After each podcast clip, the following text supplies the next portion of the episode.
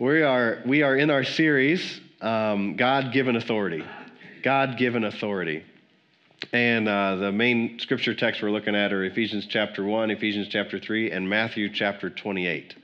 So we're going to begin today uh, in Matthew chapter 28 and verse 18 and 19. Matthew 28, verse 18 and 19. Let's pray. Heavenly Father, we thank you for your word, that your word is alive and powerful, that your word uh, impacts and affects us even here today. Father, we thank you for sending your word, for watching over your word to perform it. I pray for each and every one of us, Father, that as we listen to your word, that we wouldn't just hear and forget it, Father, but we would take take it in, that we would allow it to live in us and grow in us and be a part of our life, and that we would then be able to do it and act on it. We thank you for it in Jesus' name. Amen. Well, Matthew 28, verse 18, this is, of course, uh, right before Jesus ascended uh, up to heaven after he uh, died, buried, and was rose again and uh, gained victory over the devil and defeated him, really, and not only defeated him, but really took every sickness and every disease upon him. By his stripes, we were healed.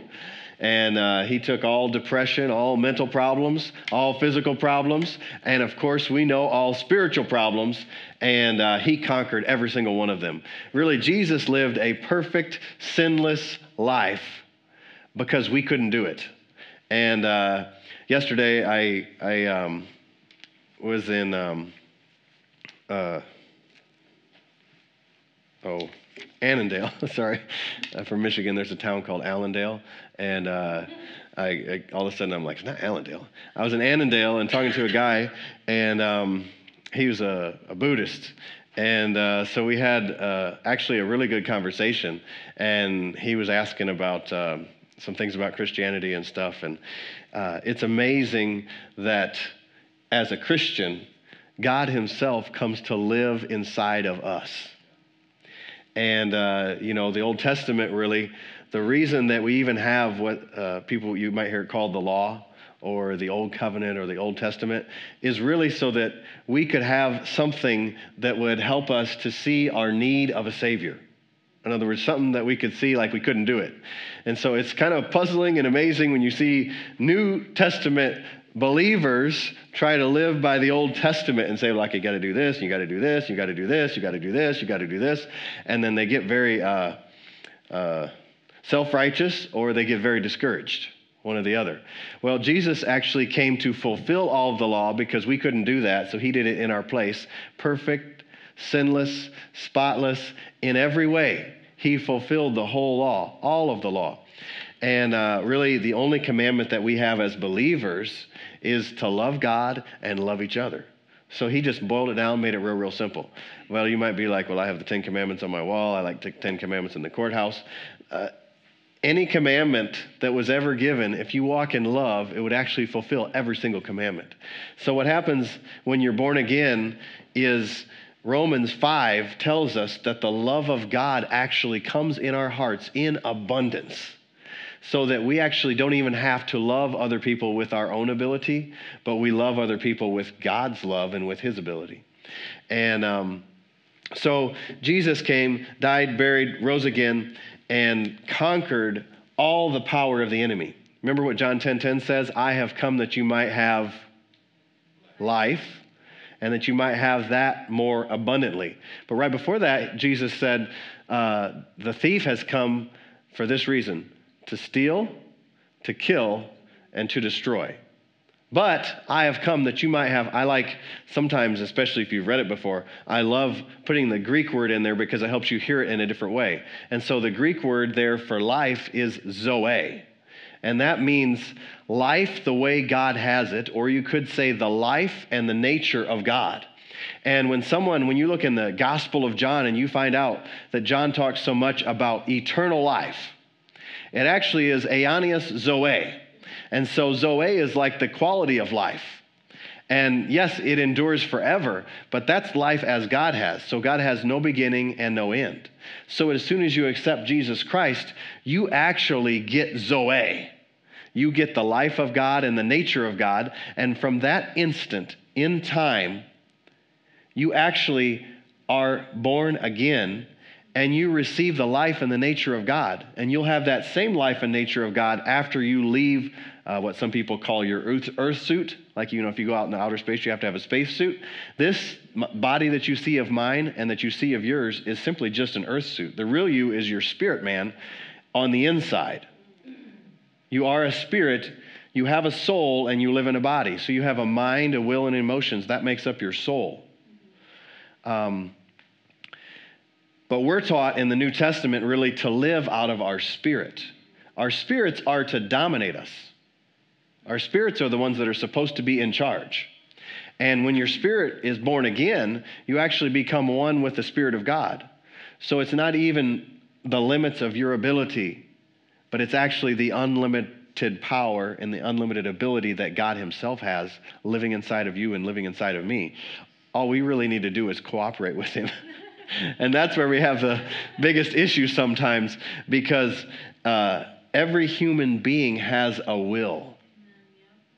Right? And we talked about last week um, when you're talking about having authority from God or authority given to you from God, you can't take that authority and that power and change someone's will. Right? God Himself does not do that and would not do that. So, um, he can have the best life on the earth and life in the world that is to come, as the Bible says. Zoe life, his kind of life. But he won't force it on you and he won't force it on me. In other words, what? You know, you say, like, well, uh, we should just go make people accept Christ. That's not what the gospel says. The gospel says, preach the gospel. He that believeth and is baptized will be saved. He that believeth not will be condemned. So actually, some people like they feel like they have a ministry of convincing people that the Bible's true. You don't have that ministry. The Holy Spirit is the one that convicts the world of sin because they don't believe on Christ. All we're to do is present the gospel um, in faith and in love, and then the Holy Spirit does the work. Right? I think sometimes it's real easy to get um, self focused, right? So your flesh is very self focused. And uh, while we are a three part being, and we can talk about like uh, you are a spirit, you have a soul, mind, will, and emotions, and you live in a body, uh, the reality is while you're here in the earth, all three of those are together. right? I'm not going to like uh, go over here and my body's going to stay. Right? And so you are, you are affected. Um, by your body, you're affected by your emotions, but you make decisions from your spirit. In other words, you decide, this is what I'm going to do. And um, then everything else has to follow suit. So, when we talk about receiving the Word of God and what God said, you actually have to receive the Word of God. So, just to know that the Bible says that you have authority won't do you any good. You say, well, yeah, I know, I know that I have authority. I know that the Bible says that in my head. Well, um, just like you know, 2 plus 2 is 4. Okay? So 2 plus 2 is 4, and uh, I have authority. Well, authority really comes from a place of relationship because all faith comes from relationship. From the second that you have a relationship with God, that you come to be born again, you are coming to a person. And that person is Jesus Christ. It's really God the Father through Jesus Christ. He's the way, He's the door. And so if, um, you know, sometimes, you know, we're a faith church, and um, sometimes you see like uh, uh, people uh, of faith, or what would be maybe called even uh, faith camp or something, and they talk about, well, you got to have faith, you got to have this, you got to have this. You know. Um, so much of that, many times, is actually uh, without the realization of relationship when you don't have the realization of relationship, it's actually um, not the way God intended it. It's actually very harsh. It's just clinical. That's not what uh, I think I said it this morning when we were talking to the uh, before we started rehearsing. Is that um, there is ingredients to faith. There are certain ingredients that are included in your faith, but faith is not a formula. Right? In other words, like if I put these five things in there, if, in other words, if I if I pray for five minutes a day, if I read the Word for ten minutes a day, and if I say this phrase, then everything's just going to work out. Uh, you actually can't separate faith from the leading of the Holy Spirit because He is a person, and in Christianity, it's based on a relationship, not a religion right? A religion is really just a, a methodology, a discipline um, that your, your, your lifestyle is this, this, and this, and this, and this. Uh, don't misunderstand me. When you are a Christian, you will do certain things because of this new life that is inside of you. In other words, I've got this birthed inside of me, and I've got this desire that I didn't used to have. So now, or I would maybe walk by this person and would not care, or when I had some uh, business to do with this gentleman yesterday, but yet I had a very busy day, I stop and I say, I'm praying, I'm like, Lord, you know, just give me an opportunity to speak to him. And uh, actually, I was getting ready to. Uh, ask him a question because I hadn't had uh, many opportunity. And all of a sudden he said, Can you explain to me? And I said, Well, I would be happy to. I'd be really happy to. And, um, you know, his, uh, being a Buddhist, his mindset was um, that you get to what they would consider heaven by doing good works. But just because you do something good. And he said, he said, I think it's just like Christianity is, you know, right? That's how Christianity is because you do so enough good things and then you get to heaven. And I said, Well, no, that's not actually Christianity. And uh, he said, It's not? And I said, No. And he said, You mean like you could like murder somebody and go to heaven? Like you could be a murderer, murder them, and you're going to go to heaven? And I said, Well, I said, Don't misunderstand me. I said, As soon as you are made new on the inside, your desires change, your nature changes, and then you won't desire to do those things. So your actions will change. I said, but you can't do anything to come to God. You cannot be good enough to come to God. You can't, you can't make it happen on your own. That's the whole reason Jesus came. He came so we could come to God. And so then we just accept what he did. And so the guy said, he was, he was wonderful because he's like, oh, so you're saying like all the sins and everything, that all went on Jesus. And I'm like, yeah, yeah, that's what I'm saying. And, um, and uh, he's like, oh. And uh, so anyhow, we had a really good discussion. But it's important. And so what happens is, um, you know, I've been studying uh, uh, personally, in my personal studies, I've been like doing another look at faith, you could call it, and also um, some things on healing. And one thing I'm noticing about uh, people that the Lord really mightily used is they all kind of point out that you can't just skim the Word of God and actually have it work for you that, uh, like uh, Kenneth Hagin said uh, concerning healing, it's a constant, diligent, rare, uh, prayerful study of the Word of God. And then um, even uh, A.B. Simpson said some very similar things. And you find out that what happens is, I like, um, you guys ever heard of T.L. Osborn? So he was missionary, wonderful, world changing missionary, and uh, we had the privilege of sitting in some of his meetings. And um, I'll never forget it. Just how he said it. So I'm going to say it to you that way. But he said, You just take the word of God and you pore over it and you let it like come into you. And you see what happens is when you take the word of God and you receive it that way, it actually becomes a part of you. So that now when you're thinking on the word and you're turning over, you're like, okay, God said, He said, I have given you authority. All power and authority has been given unto me. Go, therefore. He said that. And so you start to think on it. And as you start to think on it, and your, your heart, your spirit man is open to the Lord, He starts to show you things that you didn't see before. You start to see things that you didn't see, and maybe know things you didn't know. And all of a sudden, you start to feel a greater stability on the inside. And you start to feel like, whoa. Uh, for me, it's kind of like sometimes my head doesn't really uh, grab hold of exactly what it is, but in my in my spirit, it's almost like you're like uh, rejoicing or, or jumping, or you know, you're just like, whoa, this is this is really good. Well, once the word comes and becomes a part of you, um, it's living inside of you. Like the word itself is alive inside of you and active inside of you uh, and inside of me. As opposed to, okay, I know I'm supposed to do this, and I know I'm supposed to do this, and okay, wait a minute, what, what I, now what am I supposed to say to this person if they ask me about the Lord? What am I supposed to say to this person if they ask about this?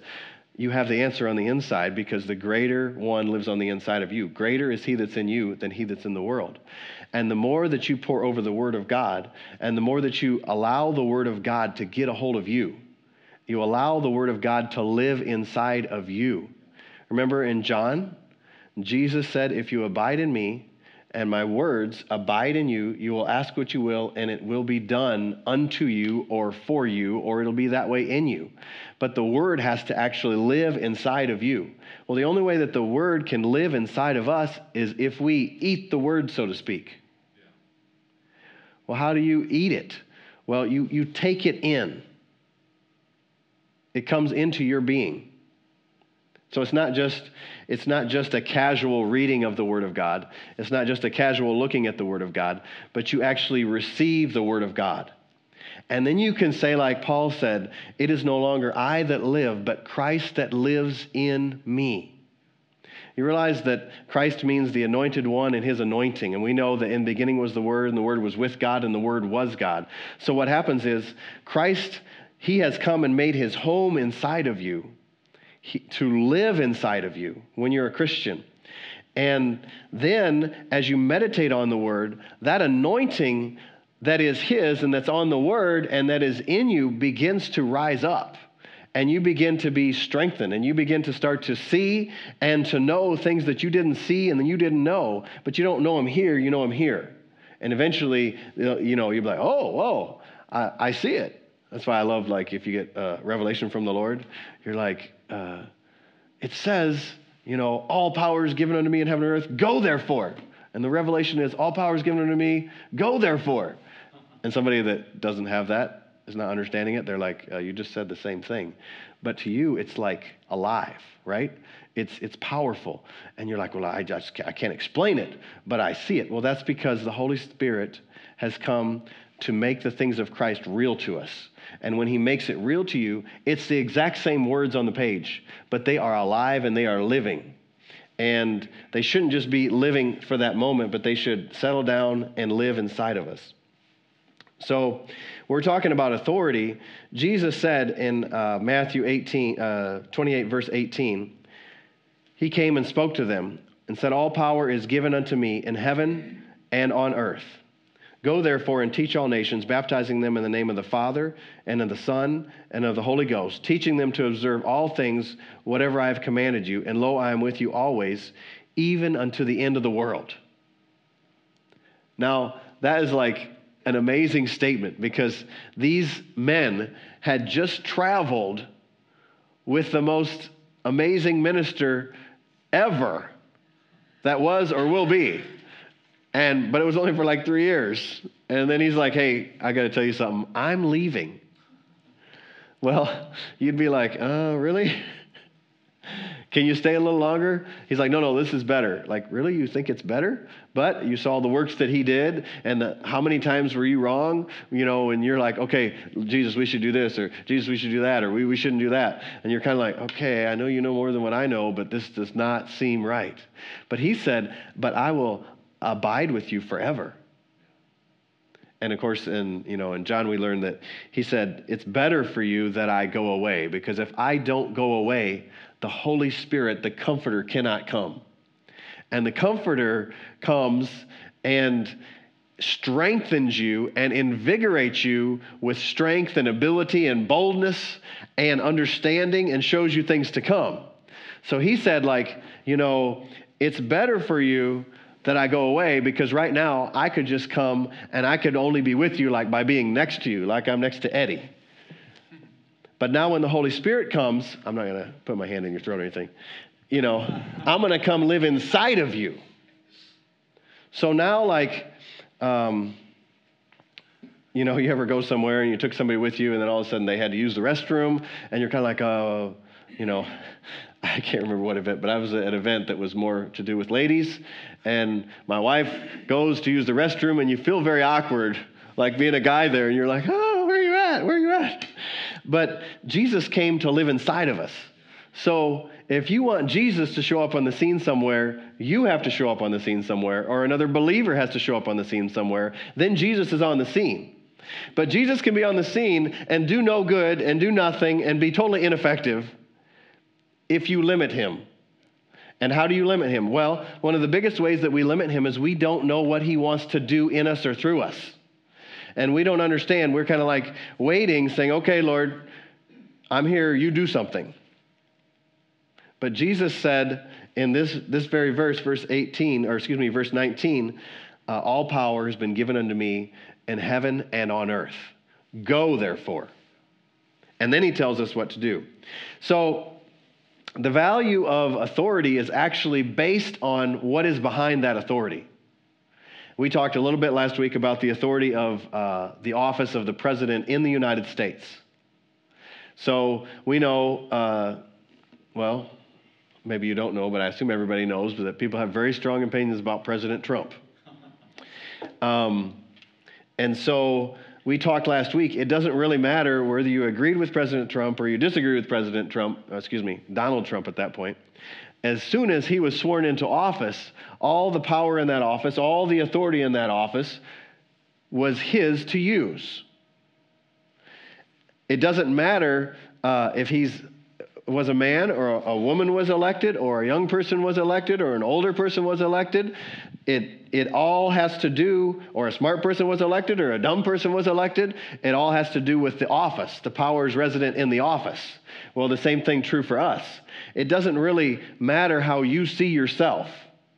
Like, I think sometimes we look to ourselves and like we're going to do it. It's the Word living in us, it's Christ living in us, it's His authority, right? So think of the example of a police officer who is going to direct traffic. So he goes out and he's got a uniform on, a lot of times a reflective vest, and he may have a wand, he may not have a wand. But that police officer is, if he stands and this is a road and there's a car coming here and he holds up his hand, that car stops. Well, I guarantee you, if he's the only one standing there, if you want to like be the driver of the car, which of course you would never do this, but a car is no match for a human being. The human being would be crushed. He doesn't have the power in himself, his own power, to stop a car that's coming at him. But he has the authority to stop that car. And so um, he's not looking to his own ability. He's not getting up and saying, "Well, I, you know, I bench pressed, you know, so much weight this morning. Um, you can tell I don't bench press so I can't even throw out a number. But anyhow, I jog. So I bench pressed so much this morning, so I'm just going to stop these cars this morning. I'm just going to grab hold of them and stop them. No, it's his authority that he uses. Just the same way in the office of the president, it's the authority that he has and that he uses. So if he's going to uh, launch an airstrike somewhere, he's not going to actually, you know, even go and get on an airplane and drop a bomb out. He's going to give an order and it's going to be followed. And um, so the value of authority is really based on what's behind it. So think about this. Think if we here in the United States had a military of about 90,000 men and women. And uh, you know, you could fit that in. The, I think the largest stadium in the U.S. is up in Michigan, and it seats used to seat 109,000. Now it seats 107,000 people. So you can have like this huge football arena, this huge football stadium. We could fit our entire army in that stadium. And then um, maybe we have like 10 fighter planes and um, 10 tanks and some speedboats with guns. And then we say to, uh, you know, say an ISIS stronghold over in the Middle East, uh, you better stop it. And they're going to say, like, seriously? Like, I'm not afraid of you, you know? Um, but if you say, like, uh, you know, we have nuclear weapons we have six or 700,000 military people. We have, I don't know, I didn't research the number of airplanes and bombers and fighters and stealth and tanks and everything that we actually have, but we have an enormous military. And so, um, you know, the president can order and the Congress can order all of that military into action to do something. So that when the president speaks and says, you better not do that, there's actually a lot behind him. So in our case, uh, Jesus said, All power and authority has been given unto me in heaven and on earth. And we know in Colossians chapter 2, it says that he spoiled principalities and powers and made a show of them openly. He actually went to hell itself and defeated all the powers of hell, grabbed the keys of death, hell, sickness, disease, everything from the devil and from all of his uh, cohorts, his minions, and he gained that authority. And then he said, after having conquered them, and I, I, you know, I love the translation. It says, like, he paraded them naked in front for all to see, like their weakness and their inability. And then he said, coming from that, coming from that battle, that utter defeat of the devil, he said, All authority has been given unto me, go therefore. So he said, I have all authority, go ahead and go. So, you know, if you're, if uh, the president calls you up and says, hey, I'd like you to be a special uh, czar of something, I give you authority to hire uh, 500 people. I give you authority to establish an office, you know, on K Street. I give you authority to such and such and such and such. Or he might even say that. He said, I'm the president. Hired you as the czar of this. I want you to go establish an office. I want you to, you know, you're authorized to hire about a thousand people, da, da, da, so on and so forth. Well, you can just go do it. Well, this is really what Jesus was doing with us. He said, All authority has been given unto me. Go, therefore. So, you know, we're not really to go through life and just take whatever comes our direction and say, oh, I guess that's the will of God. I guess that's what the Lord wants because this happened and that happened. And I guess the Lord's trying to teach me something through it. And uh, I guess this is how it's going to be. And, um, you know, there, you notice there's kind of like a whine in my voice. no, we are actually to have dominion and exercise dominion. Now, uh, we moved here in uh, July of 2014. And uh, when we moved, you know, um, there were a lot of attacks of the enemy that were really released against us. And one of the things that happened is we came, we got uh, moved into our house. That's funny. We kind of got moved into our house. They were supposed to have internet and like, oh yeah, it's there and all this stuff. And it was like, I don't know, a month and a half before we had it. So uh, I was working remotely, so I had to go like to another state to work. And so those are just some of the little little things that happened. But uh, a lot of things were very difficult. Praise the Lord. But we went on uh, every summer normally we go to my wife's parents up in northern minnesota. And so we went up to northern minnesota and we're driving to my favorite state park up there. Uh, it's called glendalough state park. It's a beautiful little state park and like crystal clear water and this beautiful stream. And we go there every summer with the kids. And so melody has uh, a lot of sisters and one brother. And so one of the sisters said well i would like to um, can the kids ride with me? And so my older two kids uh, got in the car with her and um, we're following them to the state park, and it's probably like a 45 minute drive, I think, something like that. And so we're driving along and, um, you know, just going down the road, and all of a sudden she had this little convertible, is it cabriolet or something like that? Anyhow, it didn't have like a roll bar or anything like that on it. And so we're driving along, all of a sudden, uh, she's about, I don't know, four, three or 400 feet in front of us going 55 or 60, and all of a sudden she loses control of the car, and it, it goes, and it goes up on two wheels like this, and then on two wheels like this, and as this is happening, I didn't even have time to think. I just said, and Melody was looking away or something, and I just said, I said, those are our kids in the name of Jesus. And that car flipped back down like this, went off the road, and just sat right there. And um, aside from taking authority, that thing should have flipped. And my kids were in the back, so they would have, uh, and they weren't, I don't think, buckled in that tight. They were buckled, but not that tight. Um, so it wouldn't have been a, a, very good picture. But I didn't premeditate it. I didn't have time to premeditate it. Um, but because I have a relationship with the Lord and I think about the things of God, they're rolling around on the inside of me. So all of a sudden it came. But I didn't realize at the time until later. Uh, Melody said to me, she said, Do you know what you said? And I said, I, I don't know. I said, like the name of Jesus or something. I was kind of a little shook up because I'm like, What? what just happened? And um, she said, No. She said, You said, Those are our kids in the name of Jesus. So you realize, in, if you have children, you have authority over your children and the lives of your children. And so I unconsciously, obviously inspired by the Spirit of God, stated my position of authority. Those are my kids in the name of Jesus. In other words, in the name of Jesus, you don't have a right to destroy my children or to injure my children. And so um, it's amazing the things in life that the devil will try to bring at you, but if you actually stand in authority, you can stand against it. And, um, you know, um, I don't know how many people have heard uh, of Terry Mize. Uh, he's uh, with Kenneth Copeland Ministries a lot. Uh, he has a book, I actually have it right here, called More Than Conquerors. And um, it's a really good book. Uh, it talks a lot about faith.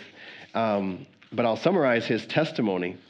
Um, he said, he was talking to somebody, and somebody was asking him about authority and stuff like this, and he said to the guy, he said, um, I said, all of us have the Word of God. We don't have to put up with bugs or even get sick. If somebody comes and shoots me, who have I helped? If I leave my family, uh, wife and my family in Guadalajara to drive up in the villages up in the mountains where nobody has any idea where I am, and some drunk guy comes along and shoots me because I'm preaching the Word of God, or because he does not like the way I look, or because he's full of the devil, who have I helped? And so he's like actually witnessing to somebody about, you know, like, you know, no, it's not like you can't say that's the will of God, that everything, you got to stand against it. Well, like right after that, they got like this sound system. I think it was from John Osteen, and so he drove up to the U.S., got the sound systems, coming across the border, heading back to Guadalajara. And as he's heading back, um, he sees this hitchhiker along the side of the road. And he said, I don't know that the Lord, I don't necessarily the Lord did or didn't tell me to pick him up. I just thought I'm going to pick up this guy. So the guy gets in the car. As soon as the guy gets in the car, he's drunk. And not only is he drunk, as soon as they start going, he grabs a gun and points it at his head and said, Give me all your money. And so now he's thinking, why in the world did I say all that? because what happens, the devil will try to challenge you the second that you try to take your position of authority. He'll try to say, okay, do you actually believe what you're saying um, that you believe? Well, what he did, to make a long story short, maybe next week uh, I can uh, expound more in the testimony. But he said, he said, "You cannot shoot me in the name of Jesus," and he never changed his confession. He continued to say it. Well, the guy got so mad at him, they're out of the car, that the guy takes the gun, it's like 10 feet away from him, goes boom, boom, boom, boom, boom, unloads it. And the bullets fall down to his side on the ground. And he is completely preserved and completely fine. But he took his authority and he didn't change what he said. So I, I just given some things to say, like um, there are dramatic things that actually your life can be changed if you take your authority. I know there was, uh, when I was filled with the Holy Ghost, uh, I was attending the Baptist church, and it wasn't at a Baptist service, but that's the church I was attending at the time, Southern Baptist Church. It was a great church, love the pastor. And um, so, uh, but I was hungry for uh, teaching on healing and different things like that because I didn't know about it. And so I was, uh, quote unquote, sneaking off to this other church. It was pastored by a woman, and the Baptist didn't look too kindly on that. Anyhow, so I, w- I would go there, and this lady told a testimony. She was at the church one night after the service, and she's there, and she had this little dog, and she loved this little dog. And while she's there, these thieves come to bust in, and they bust in the building, and they're trying to get the offering. And she said, and she said, No, you can't have it in Jesus' name. And they said, We're going to kill you. And she said, You can't touch me in Jesus' name. You can't do it. And uh, long story short, she was preserved. She was fine. The only thing that happened is her little dog got scared and like uh, ripped her lip with his little, his little uh, claw or something like that. But um, uh, a woman all alone in that building, robbers come, you know. And so we are not to just say, like, oh, I guess this is how it's going to be, but we are to take our position of dominion and one of the best ways that you can just take your position of dominion and that you calm down and you say, okay, like, I've got this, I'm not worried about it, is you know Him personally. You say, you know what? This is my Father God, and this is what He said. And if you start to know the character of God, that God does not lie, that He cannot lie, that He is a just God, that He is a loving God, that He wants to help you and He doesn't want to hurt you, that He wants to give you hope, that He wants to give you a future, then you can say, like, whoa, He's the one that said this. He's the one that said that I have authority. And if He said that, He wouldn't lie. And so then when you step out and you stand in your position of authority and you say, no, those are my kids in the name of Jesus or something like that then you can sit there and you can say, that didn't even come from me, that came from him because I'm just with him. Do you understand? Like, one of the greatest dangers in um, Christian life and uh, when you start to realize who you are in Christ and what you have in Christ, one of the greatest dangers is self righteousness and finding like, I have all the answers and I said the right thing and I did the right thing. As soon as we all realize that nothing that we have, we have not received, that everything came from God and it's all of Him. And the only reason that we're even here today is because of the blood of Jesus and because God gives us breath and God gives us life, that we look to Him and He's the one that gives us the words to speak. And He's the one, He said, in that time, you don't even have to figure out what to speak, but it, what you're to speak actually will be given to you. Instead of premeditating, figuring out what am I going to say, what am I going to do, just stay close to the Lord and get in the Word and find out what do you have? And find out, well, I have authority. And then you think about it. Like, don't over spiritualize it. You just think on it and you say, oh, I have authority. And so you study the Word and you expect the Lord to show you things. And if you're having trouble seeing it, say, Lord, show me that. You said that you'd show me. So show me. I want to see. I want to know. I, I, so often do that. You may find somebody like, um, they were tutored by like the most amazing minister you could possibly think of. But I say, Lord, I, sometimes I'll see them and be like, oh, it would have been nice to like get taught by them personally, like say Smith Wigglesworth or somebody like that with Lester Sumrall. But I'm like, but Lord, I have the Holy Spirit, and you said He would teach me. So I want you to teach me. Right? It doesn't negate people in offices because God gave the office of a teacher.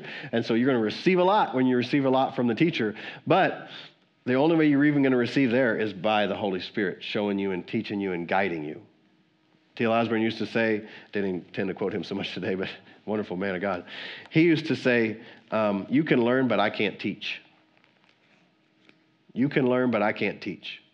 The Holy Spirit is the teacher. So you can present something, but you have to rely upon the Holy Spirit uh, to reveal it, to make it real, uh, to unfold it. And really, when the Bible, the Word of God becomes real to you, it's not a task to act on the Word. You just do because it's so real. And, um, you know, God can be more real to you than your husband or wife that's in the bed next to you sleeping at night, can be more real to you than your best friend. Stand with me if you would every head bowed and every eye closed. If you're here today and you don't know Jesus Christ as your Lord and Savior, as we said before, you actually can't clean yourself up good enough. You're not supposed to clean yourself up before you come to Christ. You come just like you are. If that's you here this morning or online, uh, just lift up your hand if you're here or email us at infoinc at anchordc.org if you're listening online. We'll pray with you and for you, and in an instant, you'll be recreated in Christ Jesus. Heavenly Father, we thank you for your word, that your word is alive and powerful. Thank you uh, that we can feed on your word and that we get life and your spirit brings us understanding. Father, I pray for each and every one of us. I plead the blood of Jesus over everything that concerns us.